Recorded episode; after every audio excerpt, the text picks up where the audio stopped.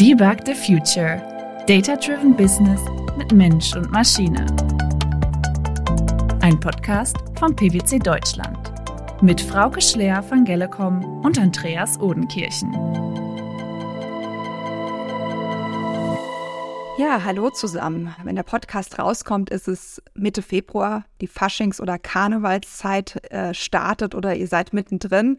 Äh, wir freuen uns sehr, ähm, heute wieder eine Aufnahme äh, des Podcasts Debug the Future aufzunehmen und äh, nahtlos an dem anzuknüpfen, was wir in unserer ersten Ausgabe Anfang des Jahres besprochen hatten.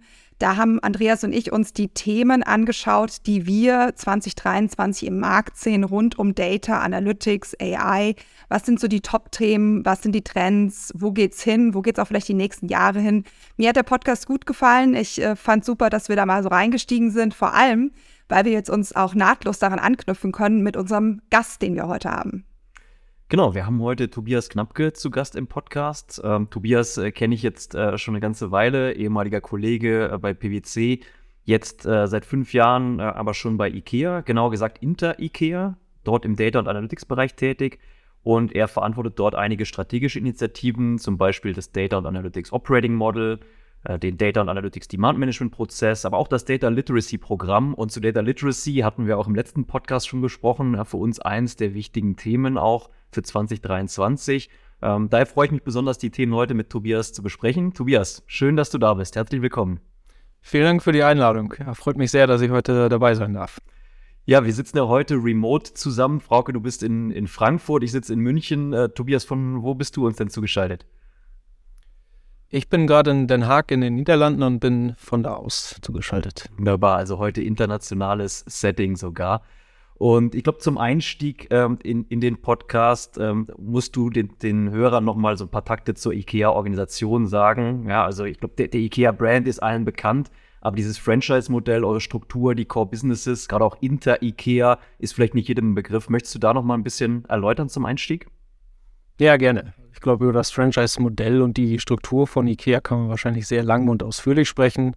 Ich beschränke mich mal auf die wichtigsten Bereiche, um den Zuhörern dann einen groben Überblick zu geben. Ja, IKEA ist ein Franchise-Unternehmen. Das bedeutet, dass viele Gruppen von Unternehmen unter einer IKEA-Marke zusammenarbeiten. Und das Franchising-System von IKEA ermutigt dann jeden dazu, seinen Beitrag zu leisten und mitzuarbeiten. Zusammen bringen wir jedes Jahr über 2000 äh, neue Produkte auf den Markt und entwickeln natürlich auch stetig weiter neue Möglichkeiten, äh, das Einkaufen bei IKEA noch bequemer und besser zu machen. Unsere Vision ist, den vielen Menschen einen besseren Alltag zu schaffen. Das geht dann über die reine Einrichtung hinaus. Was wir erreichen möchten, ist, dass unser Geschäft eine positive Wirkung auf die Welt hat. Äh, angefangen dort, wo wir Materialien beziehen, bis hin zu der Art und Weise, wie wir mit unseren Kunden und Kundinnen interagieren. Das sind mehr als 800 äh, Millionen Menschen aktuell und wir wollen ihnen dabei helfen, zu Hause ein nachhaltiges und auch gesünderes Leben zu führen.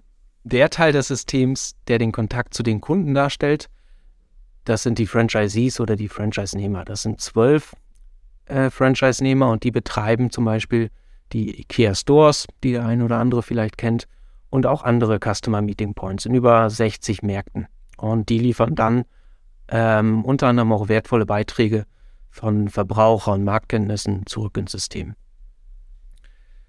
Dann hast du schon die Inter-IKEA-Gruppe angesprochen. Ähm, die hält unterschiedliche Bereiche zusammen. Da ist zum einen der Franchisegeber, der Inhaber des IKEA-Konzepts. Das ist eines, so wie wir es nennen, unserer Core-Businesses von Inter-IKEA.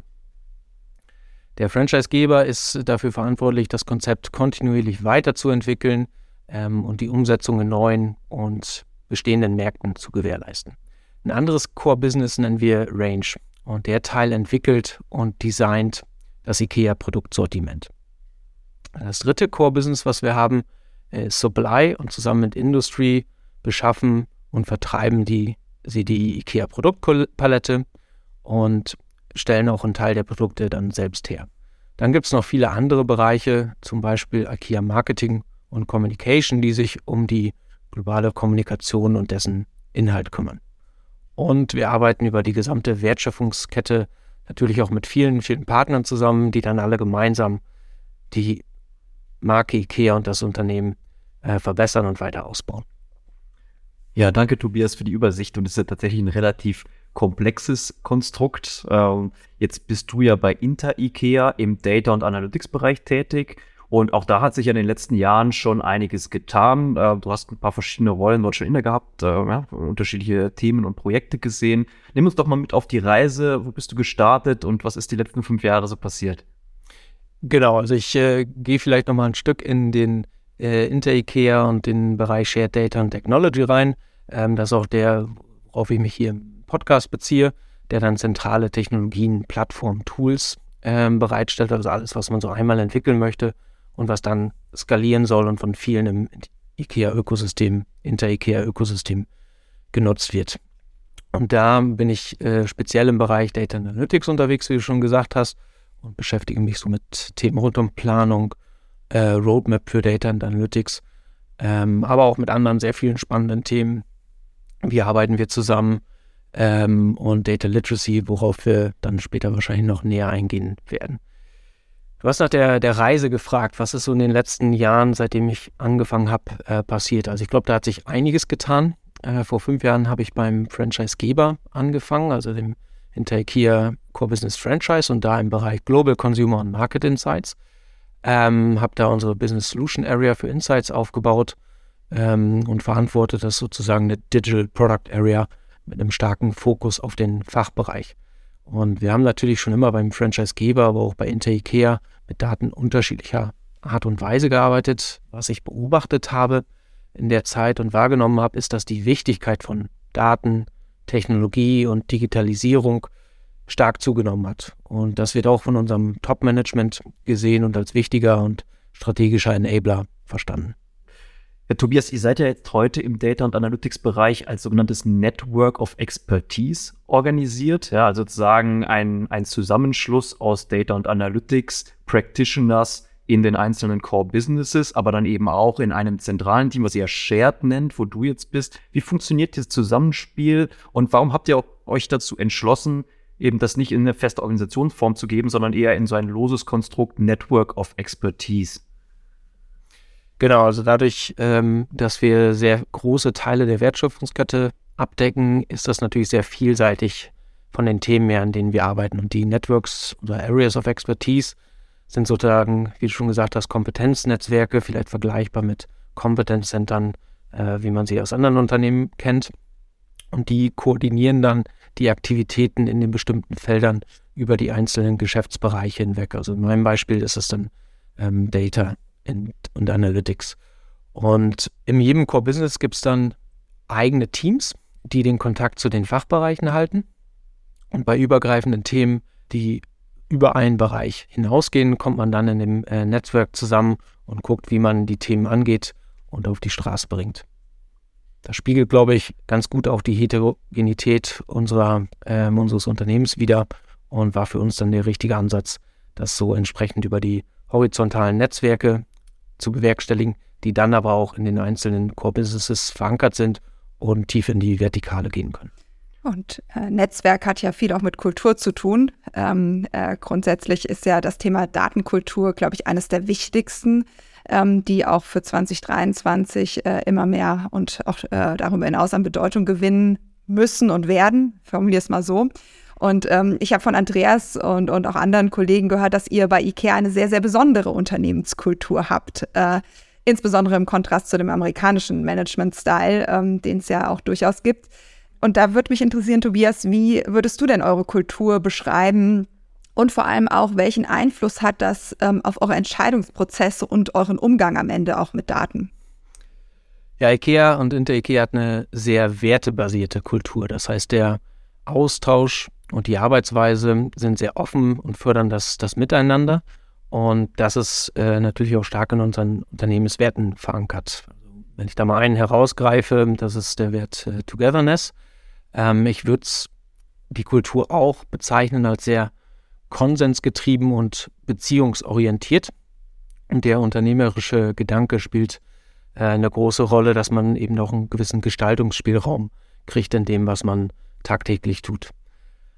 Wichtig ist es dabei immer, dass man gemeinsam Nenner findet, bevor man in die, in die Umsetzung geht. Und ich glaube, da ist es ein ähm, großer Punkt, der uns auszeichnet, dass wir sehr stark und effizient sind, wenn wir uns zusammenfinden, gemeinsam an Themen arbeiten und die dann auch nach vorne treiben. Mhm.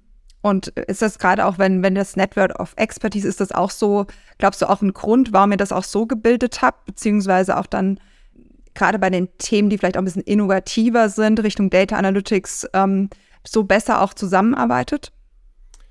Ja, das kann durchaus ein Einfluss gewesen sein, ähm, dass man eben dadurch, dass man es über die ähm, horizontale auch adressiert, mhm. dass man ähm, versucht, alle möglichen Perspektiven und Bedarfe aus unterschiedlichen Bereichen von vornherein mit abzudecken, dann ins Gespräch kommt und schaut, okay, wie, was ist jetzt für uns horizontal als Inter-IKEA wichtig, aber auch, wie decken wir die einzelnen Bedarfe in den, in den Bereichen ab und äh, kommen dann zusammen und, und treiben die Themen mhm. nach vorne. Super. Und ich glaube, wir fühlen uns ja eigentlich alle als Europäer, ähm, hoffe ich zumindest. Ähm, aber du bist ja dann auch ähm, von, von äh, Deutschland ähm, äh, in die Niederlande gegangen. Also hast ja da vielleicht auch einen kulturellen Wandel erlebt, wo wir gerade schon über Kultur sprechen, oder ähm, war das gar kein Wandel?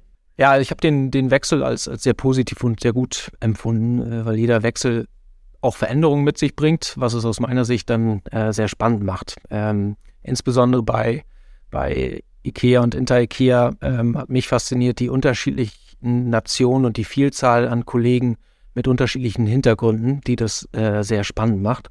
Eine Sache, die mich immer wieder fasziniert, ist die unterschiedlichen Gedankenanstöße, die man dann bekommt, die man vielleicht in einem Umfeld, was nicht so heterogen ist, gar nicht so bekommen würde. Und das erleichtert dann auch die, die Zusammenarbeit und die Arbeit im Hinblick auf die Vision for the many people da zu sein. Und ähm, als jemand, der aus gebürtig aus Nordwestdeutschland kommt, da immer noch tief verwurzelt ist, ist der kulturelle Wechsel in die Niederlande äh, für mich persönlich, glaube ich, nicht allzu groß gewesen. Und Vielfalt bereichert, ja. Absolut, ganz genau. Gut, tauchen wir mal ein bisschen tiefer ein in die Initiativen, die ihr da im Moment fahrt im Data- und Analytics-Bereich. Und wir haben ja schon über diese Organisation, Organisationsform des Networks of Expertise gesprochen. Und da geht ihr im Prinzip auch schon den Schritt hin zur Dezentralisierung von Data und Analytics, ja, starke Verankerung im Business, immer noch im Zusammenspiel mit gewissen zentralen Komponenten. Und ich glaube, das spiegelt sich ja auch ein Stück weit in eurer Datenplattform, mit in eurer Architektur wieder, wo ihr euch ja auch stark am Data Mesh-Konzept da anlehnt. Ähm, und mich würde interessieren nochmal deine Perspektive auf dieses Data Mesh-Konzept, auf eure Plattform.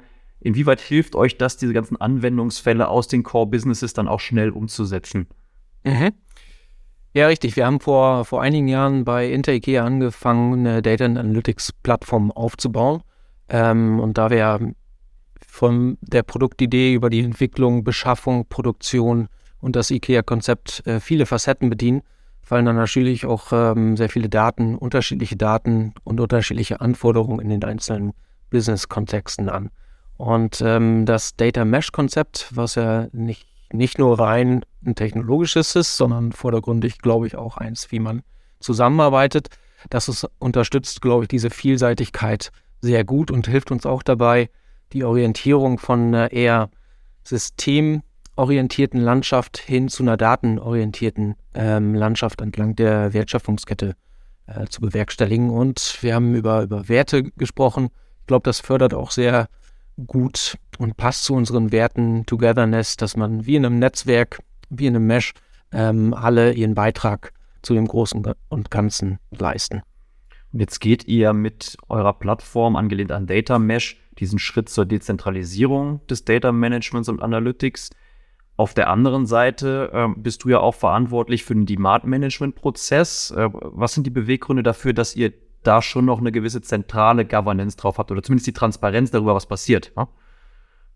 Genau, also ich glaube, es geht da eher um, um das Thema Transparenz, wenn man, wie gesagt, horizontal arbeiten möchte und äh, gleichzeitig dann auch Synergien im Bereich Daten, Technologie heben will, ist es natürlich unglaublich wichtig, dass man da Hand in Hand zusammenarbeitet, die einzelnen Technologie-, Daten-, Analytics-Teams mit den äh, Fachbereichen und Geschäftsbereichen. Ganz besonders, wenn man in neuen Konstellationen dann vielleicht auch ähm, zusammenkommt.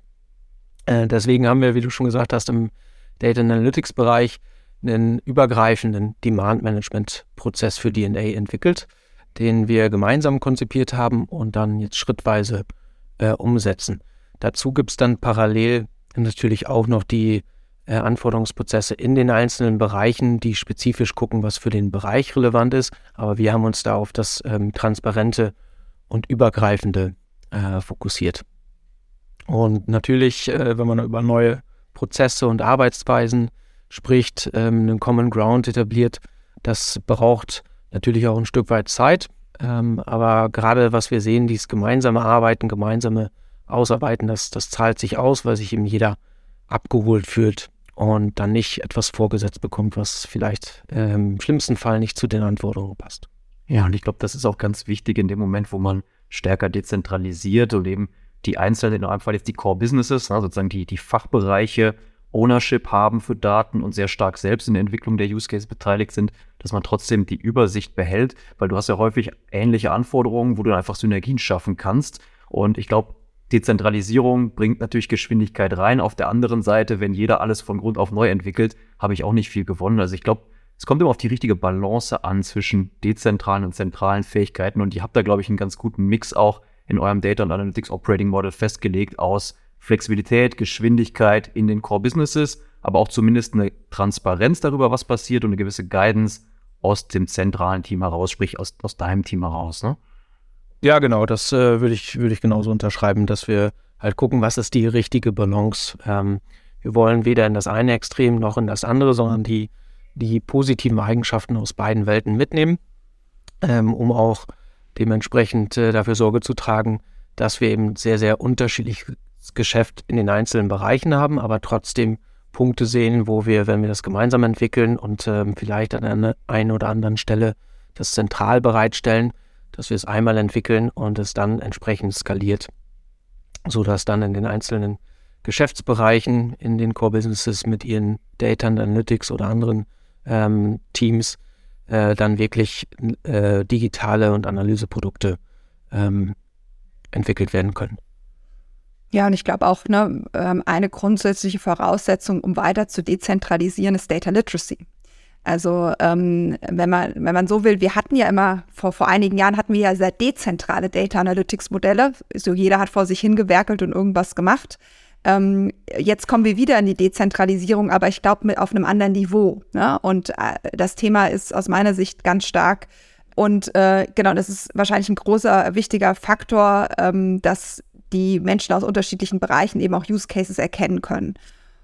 Und ähm, jetzt im Anschluss die Frage, warum ist das für wichtig, auch für euch, für IKEA, ähm, ähm, im Bereich Data, Data Literacy zu investieren, da Schritte voranzugehen?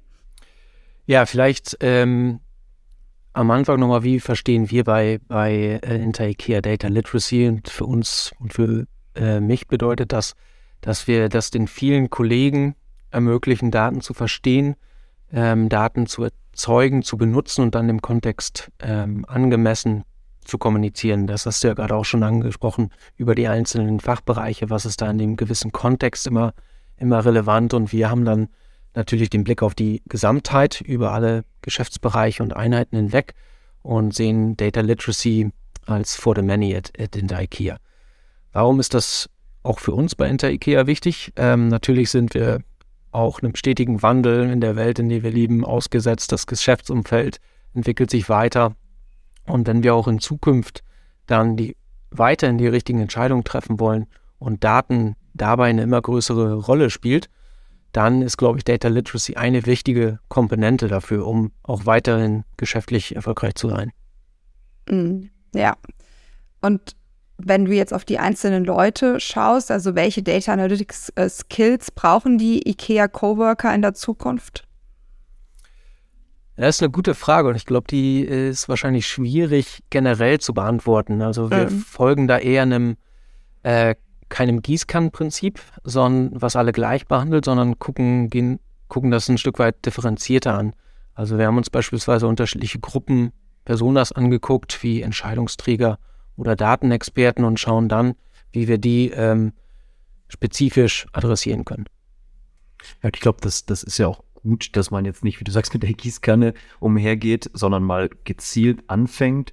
ab einem bestimmten Punkt, glaube ich, ist es dann aber doch auch wieder wichtig, in die Breite zu gehen und zu sagen, nicht nur die, die sowieso schon mit Daten arbeiten, noch mehr in die Tiefe zu bringen, sondern auch ein Stück weit in die Breite zu gehen. Wie, wie habt ihr das angegangen, ne, dieser Trade-off zwischen eine kleinere Fokusgruppe sehr in die Tiefe oder eine größere Gruppe stärker in die Breite? Wie managt ihr das? Genau, ich äh, glaube, es ist absolut so, wie du sagst, ähm, dass man beides ausbalancieren muss und beides adressieren muss. Ähm, wir wollen natürlich insgesamt ein stärkeres Bewusstsein dafür schaffen, äh, wie uns Daten im täglichen Geschäft, aber auch strategisch, operativ und taktisch weiterhelfen können. Ähm, da ist dann zum einen das Thema, die gewisse Awareness zu schaffen, für uns wichtig. Ähm, das, davon sind wir überzeugt, dass uns das hilft, ähm, zu erkennen, was für Chancen und Risiken, Risiken haben wir und wie können wir das eigentlich dann in Maßnahmen umsetzen. Ja, also Awareness ist ein gutes Stichwort. Ich glaube, das ist ja eine der Säulen auch für Data Literacy, dass, dass Personen ein Grundverständnis haben und verstehen, warum sind Daten wichtig, ja, was kann man da alles machen. Ähm, wir sprechen natürlich auch immer dann viel über Training, also den Leuten wirklich harte Skills beizubringen, mit den Daten zu arbeiten. Und dann sprechen wir aber auch noch über weitere Dinge, also Zusammenarbeitsmodelle, Communities. Ihr habt ein ganz breit gefächertes Portfolio auch bei euch, wenn ihr über Data Literacy sprecht und eben nicht nur über Trainings, wo man vielleicht als erstes dran denkt, wenn man über Data Literacy nachdenkt. Ne? Wie sieht dieses Portfolio aus und wie gewichtet ihr da im Moment diese verschiedenen Bereiche? Es ist nicht der eine Kanal, den wir da äh, im Auge haben, sondern wie du schon sagst, eine, eine Vielzahl an unterschiedlichen Kanälen und, und, Formaten, die wir da gerade diskutieren. Zum einen die, die Awareness-Sessions, die auf eine möglichst breite Zahl an Kollegen und Kolleginnen äh, abzielen und dann vielleicht auch eher darauf abzielen, zu inspirieren, Denkanstöße zu geben und zu sensibilisieren, was kann ich eigentlich mit Daten machen und was für ein Potenzial, Potenzial gibt es dabei. Eine zweite wichtige Säule sind Trainings- und Lernpfade, ähm, die wir identifiziert haben. Und da gucken wir uns unterschiedliche Themengebiete, Themencluster an und arbeiten mit Experten zusammen, um zu schauen, was für äh, Vorschläge können wir da geben, abhängig auch vom Gebiet und auch vom, vom Kompetenzgrad. Da ist uns durchaus bewusst geworden, dass wir auf einer unglaublichen Fülle von Informationen schon, schon sitzen und eine große Anzahl von Trainings im, Zugriff haben, sowohl intern als auch extern. Und da ist es dann auch die Aufgabe äh, von uns, das entsprechend zu kommunizieren und es so einfach wie möglich zu machen für den Mitarbeiter, dass man die entsprechenden Inhalte ähm, finden kann und nicht äh, gleich überwältigt ist von der Vielzahl an Begriffen, die man da beispielsweise, äh, beispielsweise findet. Und da sind wir dann, wie gesagt, dabei, mit unseren Experten zu gucken, was ist abhängig von meinem Kompetenzgrad, von meinem Ambitionslevel, vielleicht der richtige Einstieg in den einen oder anderen ähm, Bereich. Lass mich da nochmal kurz einhaken, Tobias. Äh, du ja. hast gesagt, interne und externe Trainingsinhalte auch. Wie ist da eure Strategie Make or Buy? Also wann kauft ihr was zu? Wann entwickelt ihr was selber? Und mit welchen Formaten spielt das auch zusammen? Mhm. Ja, das ist eine gute Frage. Ähm, da kommt es meines Erachtens stark auch darauf an, was ist die Zielgruppe und die, die Art des Trainings. Wenn ich beispielsweise eine Programmiersprache lernen möchte, dann kann man das sehr gut unabhängig von einem Unternehmenskontext tun und, und sehr erfolgreich äh, sein. Je näher das Thema dann aber an, die, an den Kern der Geschäftstätigkeit sozusagen kommt, desto höher ähm, schätzen wir den Wert von customized oder selbst erstellten Trainings an. Also wir haben, wir haben beides, abhängig vom, vom Kontext und haben da auch gute Erfahrungen gemacht mit, mit eigen erstellten Trainings im Digital- und Data-Bereich für bestimmte Anwendergruppen, beispielsweise Entscheidungsträger, wo wir ein ähm, Training pilotiert haben, was sehr erfolgreich war, was äh, generell ein breites Spektrum von äh, nicht nur Data, aber auch generellen Digital-Themen äh, abgedeckt hat und wo jetzt Ideen sind, okay, wie können wir das nehmen, ähm, die Erfolge auch auf andere Bereiche ausweiten. Habt ihr ähm, auch Trainings, die im Zuge mit, ähm, ich sag mal, Projekten oder Use Cases verbunden sind? Also warum ich das frage, ist so ein bisschen, ich habe immer den Eindruck, dass ähm, Trainings dann besonders erfolgreich sind oder Upskillings, ähm, wenn man es auch mit einem konkreten Projekt verbindet. Also man macht irgendein Projekt, gut, jetzt ist mein Thema Forecasting im Bereich Forecasting und verbindet es gleich noch mit mit ähm, sozusagen der Erläuterung, gerade hinsichtlich Business-Seite, wie funktionieren gewisse Sachen, ohne jetzt die Programmiersprache direkt lernen zu müssen, sondern eher sozusagen die wesentlichen Konzepte dahinter. Ist das auch was, äh, sowas, was ihr macht? Definitiv. Da ist es dann ähm, hauptsächlich so, dass je nachdem, äh, um was es da geht, äh, ist es ein spezielles äh, Digital Product, äh, eine spezielle Methode, ist das relevant für die Allgemeinheit oder für, für den einzelnen Use Case, dass da natürlich dann äh, auch geschult wird, dass äh, die Anwender entsprechend die, die richtigen Fähigkeiten haben, dass das Produkt, das Analyseprodukt ähm, auch entsprechend zu, zu bedienen und die Schlüsse daraus zu ziehen. Mhm. Genau, das haben wir durchaus auch. Wir haben ja bei PwC auch ähnliche Erfahrungen gemacht. Wir haben ja unsere Data and Analytics Academy schon vor zwei, drei Jahren angefangen und dann eben flächendeckend auch wirklich in der Breite ausgerollt ne? und äh, haben, haben eben gesagt, jeder bei PwC durchläuft ein Basiscurriculum, wo wir eben auch Awareness, Trainings und so weiter haben, aber tatsächlich auch technische Skills. Und da haben wir es eben genauso gemacht, wie Frauke eben auch sagte. Jeder bringt ein Thema mit, ja, bekommt natürlich eine Basisschulung, äh, bei uns in dem Fall jetzt äh, ja, ein Dashboarding-Tool und nochmal ein ETL-Tool, wo man, wo man gewisse Skills dann lernt und wendet die dann aber auf einem eigenen Thema, was man mitbringt, an, hat einen Coaching-Ansatz noch mit dabei, also hat nach dem initialen Training nochmal eine Zeit von zwei, drei, vier Wochen, wo man das eigene Thema entwickelt mit dem Toolset, einen Coach an der Seite hat, der einem hilft und danach eben wirklich auch hands-on angewendet auf einem Use Case das Ganze nochmal hat. Ich glaube, das festigt den Skill dann auch wirklich nochmal. Ne? Ja, absolut. Also ich glaube, gerade dieses äh, Learning in the Job, äh, Learning by Doing ist auch was, was wir für sehr wichtig erachten. Wir haben die Leitlinie für, für die Entwicklung von unseren Mitarbeitern und Mitarbeiterinnen, die äh, nennt sich Develop for Growth. Das heißt, auch die, dieser ähm, Entwicklungs- und, und der Wachstumsgedanke ist da auch verankert. Und da muss man, glaube ich, gucken, inwieweit wie in unserer Data Literacy Journey, die, die noch nicht am Ende ist. Ich glaube, das ist auch ein kontinuierlicher Prozess, der, der wahrscheinlich nie wirklich zu Ende ist. Wie man da schaut, okay, was, was sind bestimmte Themen, äh, die wir vorgeben und was sind äh, dann Anwendungsfälle, die auch konkret dem einzelnen Mitarbeiter dann, dann helfen können. Und da ist, findet immer eine sehr enge Abstimmung zwischen dem äh, Manager und dem, dem Mitarbeiter statt. Was ist eigentlich für mich gerade in meinem äh, in meinem Standpunkt, in meinem Entwicklungspfad äh, der nächste Schritt, den ich machen kann? Was sind entsprechende Weiterbildungsmaßnahmen, die ich dann auch zielgerichtet im Job anwenden kann, um die praktische Seite dabei zu haben? Und ich glaube, wenn er zu Ende ist, äh, der Prozess der Data Literacy hat uns die generelle Intelligenz ersetzt. Ja, spannende Diskussion und äh, ich bleibe dabei, wie in unserer letzten Podcast-Folge gesagt, Data Literacy ist ein extrem wichtiges Thema als Befähiger für diese Daten- und KI-Transformation, die ja die meisten Unternehmen jetzt gerade noch durchlaufen. Und ich glaube, wir werden ganz viele dieser Data Literacy-Initiativen jetzt sehen, auch dieses Jahr noch in den Unternehmen. Ähm, sehr cool, was ihr da schon macht bei Inter IKEA. Ich sehe auch andere Unternehmen, die da jetzt stark rein investieren und eben nicht nur bei den wirklichen Data- und Analytics-Experten ansetzen und deren Skill noch mehr in die Tiefe treiben, sondern jetzt wirklich in die Breite gehen, ne, so wie es jetzt auch nach und nach macht bei Inter IKEA. Also von daher, ich glaube, äh, absolut der richtige Zeitpunkt, um an dem Thema dran zu bleiben und das Ganze noch zu vergrößern. Ne? Ab, absolut. Und äh, du hast eben schon ein bisschen die maschinelle Komponente angesprochen, Frauke. Ähm, ich glaube, äh, das wird natürlich immer noch ein Mensch und Maschine zusammen sein und äh, gerade diese menschliche Komponente ist da extrem wichtig.